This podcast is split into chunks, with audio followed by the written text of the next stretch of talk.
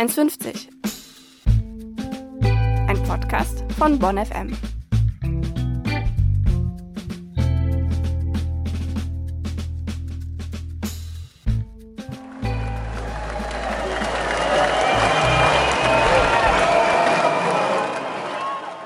Na, vermisst ihr diesen Geräuschpegel auch so doll wie wir? Also ich vermisse ihn auf jeden Fall super doll und ich finde es richtig, richtig schade, dass gerade keine Konzerte stattfinden oder die ganzen Festivals für den Sommer auch abgesagt sind. Voll, das ist so ein richtiges Lebensgefühl, was einfach gerade fehlt. Das war auch einfach so der größte Teil meiner Freizeitgestaltung, glaube ich, so Konzerte zu besuchen. Ja, absolut. Ich mache das auch mega gerne, weil ich finde, bei Konzerten zu tanzen und den Beat zu spüren und ja, die MusikerInnen so live zu erleben, ist was ganz anderes, als die Musik im Zimmer laut aufzudrehen und dazu zu tanzen. Man fühlt sich halt auch immer mit so einer Menge an Menschen verbunden und so eine Woche Festival, finde ich, ist für mich der größte Urlaub, weil man einfach so doll abschalten kann und alles um einen herum vergisst und nur die Musik genießt. Wann war eigentlich dein letztes richtiges Konzert? Das wollte ich dich auch gerade fragen, tatsächlich.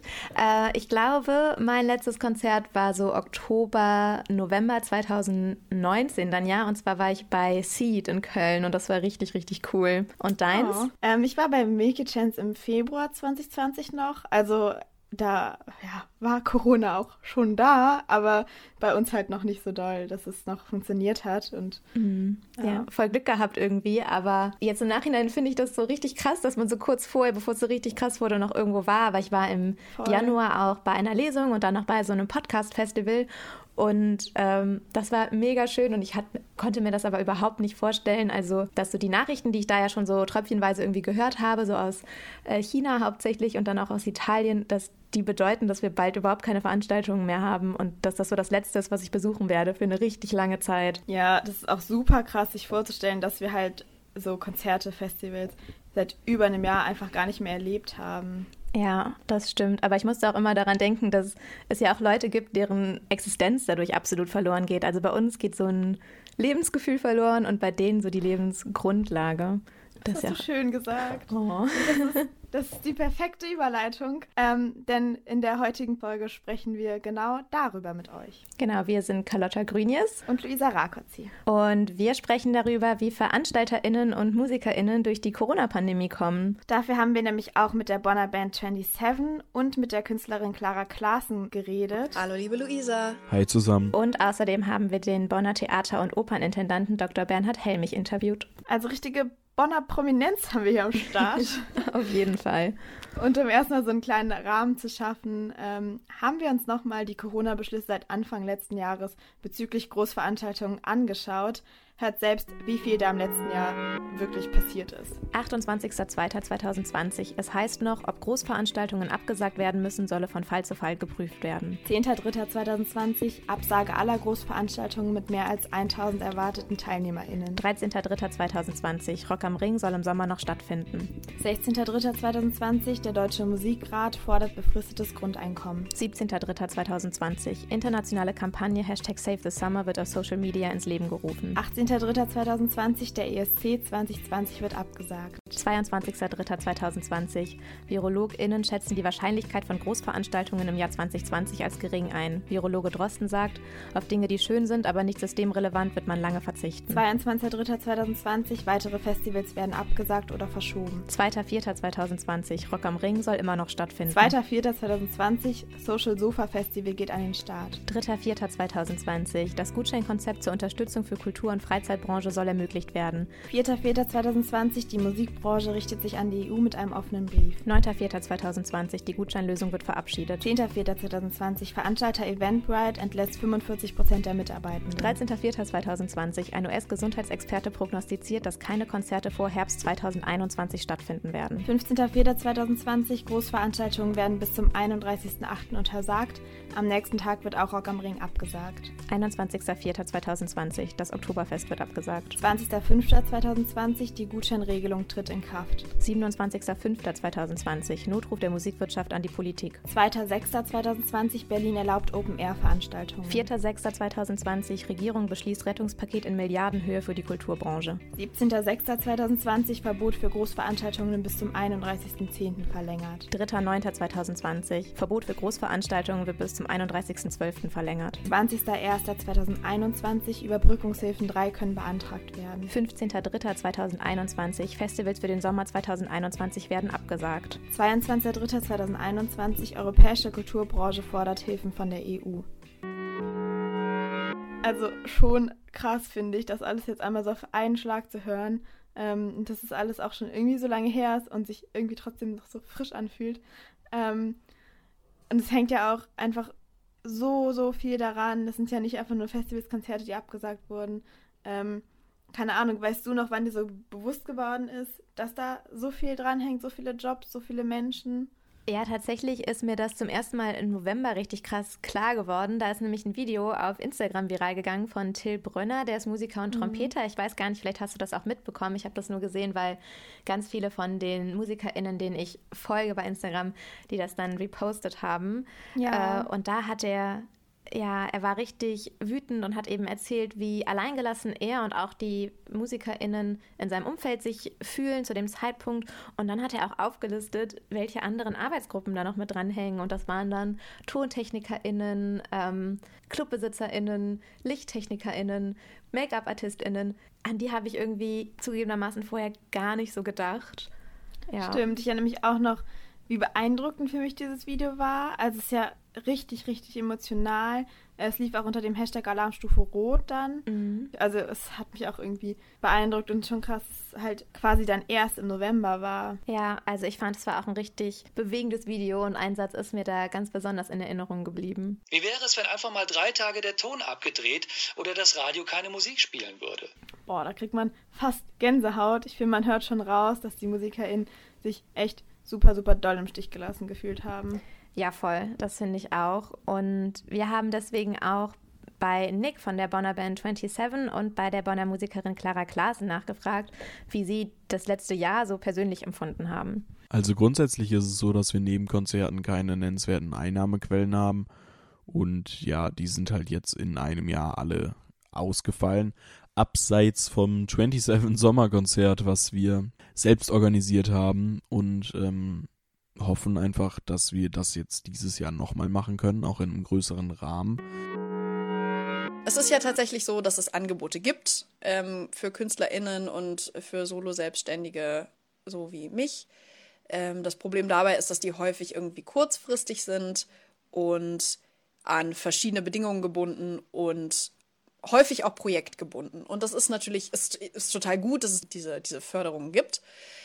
Auf der anderen Seite muss man, glaube ich, ein bisschen langfristiger denken. Und man muss zu diesen beiden unterschiedlichen Tönen auch sagen, dass sie sich ja auch quasi sehr unterscheiden. Also Clara Clasen hat vorher schon von ihrer Musik gelebt, beziehungsweise es war einfach so mit ihr Hauptstandbein und musste sich jetzt auch ganz viele Nebenjobs suchen während Corona. Also im letzten Jahr hat sie, glaube ich, 6 oder 7 verschiedene Jobs dann nochmal gemacht. Ja, Wahnsinn. Also 27, die sind ja eigentlich auch noch Studenten alle und Musik ist jetzt noch nicht ihr Hauptberuf quasi. Die sind halt gerade eher so dabei, sich ein Standbein aufzubauen. Sie bezeichnen sich auch selbst als Newcomer.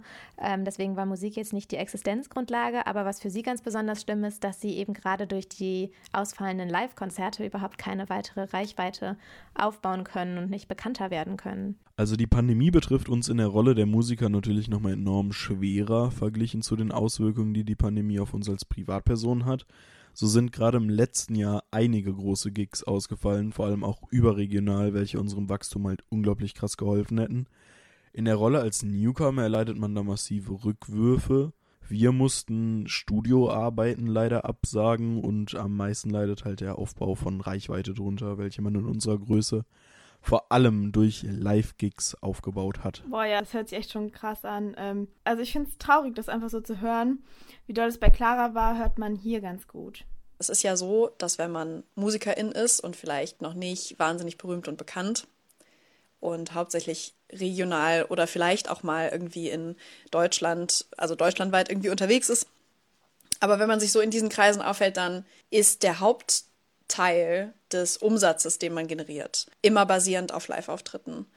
Und das liegt jetzt natürlich gerade alles brach. Oh ja, ich kann mir richtig gut vorstellen, dass es richtig vielen MusikerInnen und auch VeranstalterInnen im Moment richtig ähnlich geht. Ja, vor allem, weil man ja auch irgendwie nicht weiß, wann Konzerte oder Festivals wieder stattfinden können. Ich meine, es ist jetzt Ende März, die Zahlen steigen und eigentlich sieht alles wieder mehr Richtung Lockdown aus. Also, dass jetzt im Sommer Konzerte stattfinden können, kann ich mir persönlich gar nicht vorstellen. Nee. Und das macht natürlich auch die Planung für die KünstlerInnen wieder super schwierig. Ja.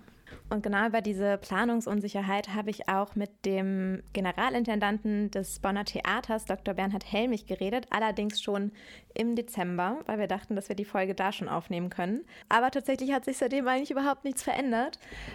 Deswegen ist das, was er da bemängelt, dass sie auch überhaupt nicht wissen, wann und wie sie was wieder hochfahren und öffnen können, das ist immer noch brandaktuell. Unser Problem, sagen wir mal, ist zunächst mal organisatorisch.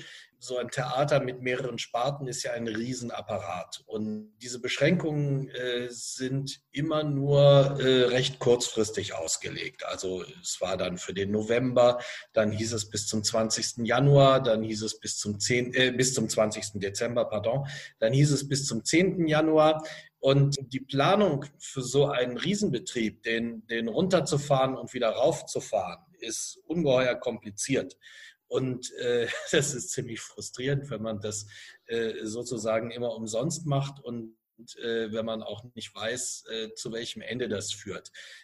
Man muss ja auch nochmal zur Einordnung sagen, dass die Oper halt viel abgesicherter ist als jetzt freischaffende KünstlerInnen. Also ist ja auch irgendwie klar, das ist eine feste Institution und da kriegen die Festangestellten auch Kurzarbeitergeld im Moment vom Staat. Ja, allerdings hängen auch an so einem Apparat wie der Oper oder dem Theater ganz viele Menschen, die auch wieder freie Mitarbeitende sind, also GastdirigentInnen oder GastregisseurInnen, und die fallen auch wieder hinten über. Aber grundsätzlich ist es natürlich so, da diese Freischaffenden nicht unter die Arbeitslosenversicherung fallen, ist für viele der direkte Weg in Hartz IV vorgegeben. Daher ist es aber auch verständlich, dass sich halt im letzten Jahr jetzt viele aus dieser Branche auch neue Jobs gesucht haben, ist ja klar. Hätte ich wahrscheinlich auch gemacht, wenn ich da meinen Job verloren hätte. Ja, auf jeden Fall. Was ich jetzt noch kurz zur Oper oder zum Theater Bonn sagen wollte, ist, dass sie aber absolut nicht so gefährdet sind wie jetzt Freischaffende, wie zum Beispiel Clara oder auch 27.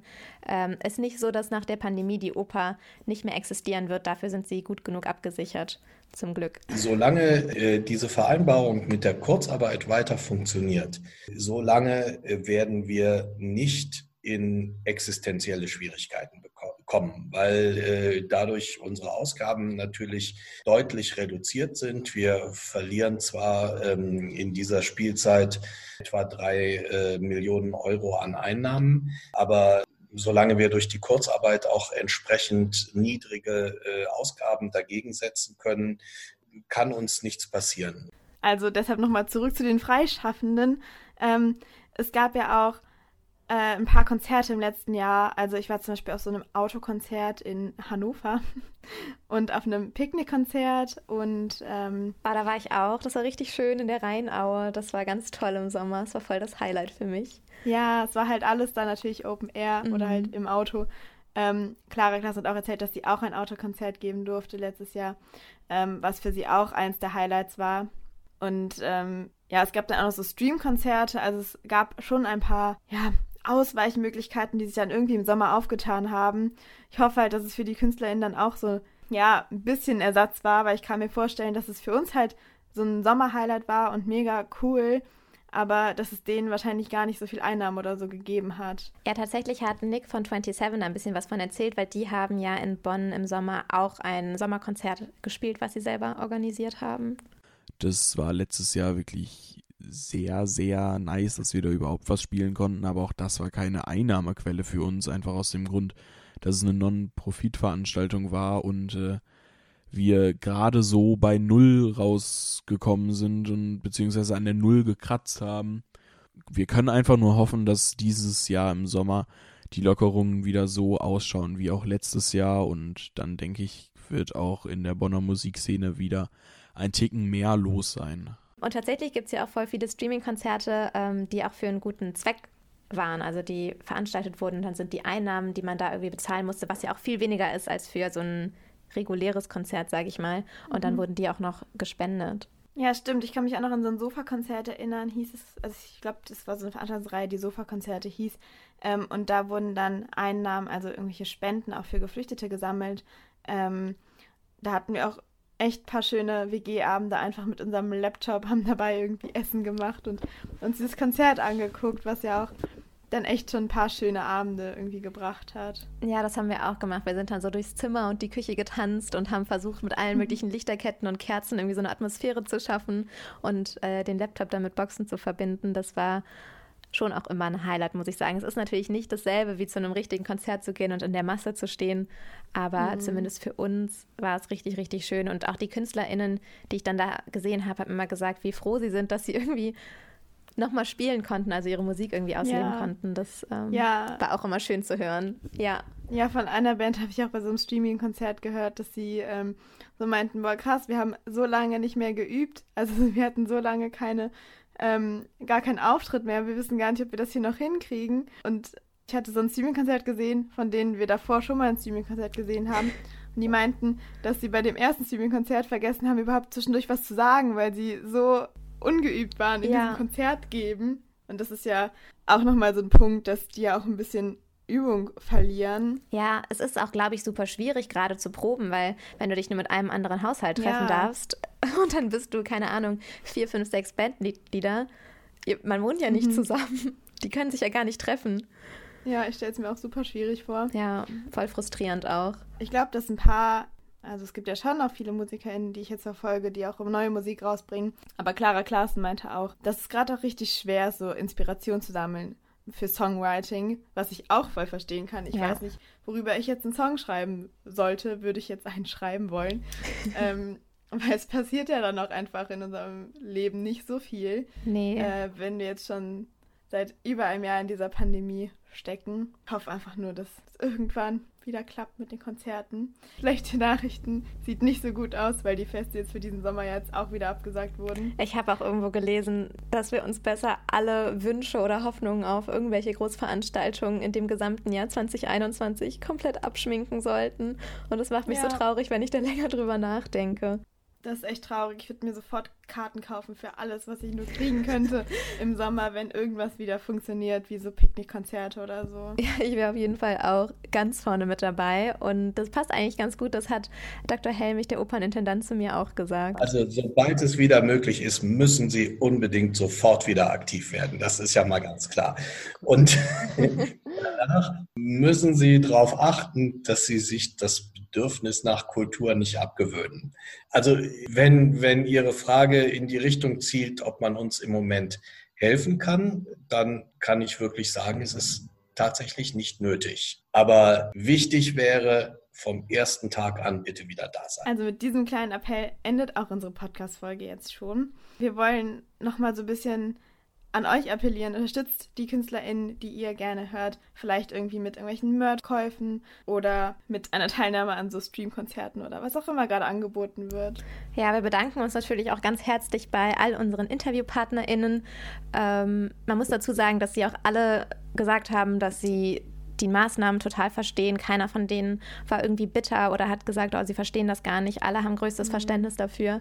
Aber gerade deswegen wollen wir uns natürlich auch bedanken, dass sie immer noch so lange durchhalten und uns trotzdem irgendwie so viel geben jetzt in der Pandemie. Ja, auch jedes kleine Mini-Konzert von irgendwelchen MusikerInnen gibt mir persönlich schon echt viel und ich hoffe, dass sie das auch so ein bisschen genießen können, auch wenn es gerade, glaube ich, eine super, super schwierige Lebenssituation für die ganzen freischaffenden KünstlerInnen ist. Ja, auf jeden Fall. Und einfach, dass wir Musik hören können, Alben hören können, dass neue Musik rauskommt, dass, was würden wir sonst machen, wenn wir das nicht hätten? Also wir wissen das zumindest total zu schätzen und wir hoffen natürlich, ihr da draußen auch. Also vielen Dank an alle, auch vielen Dank ans Zuhören.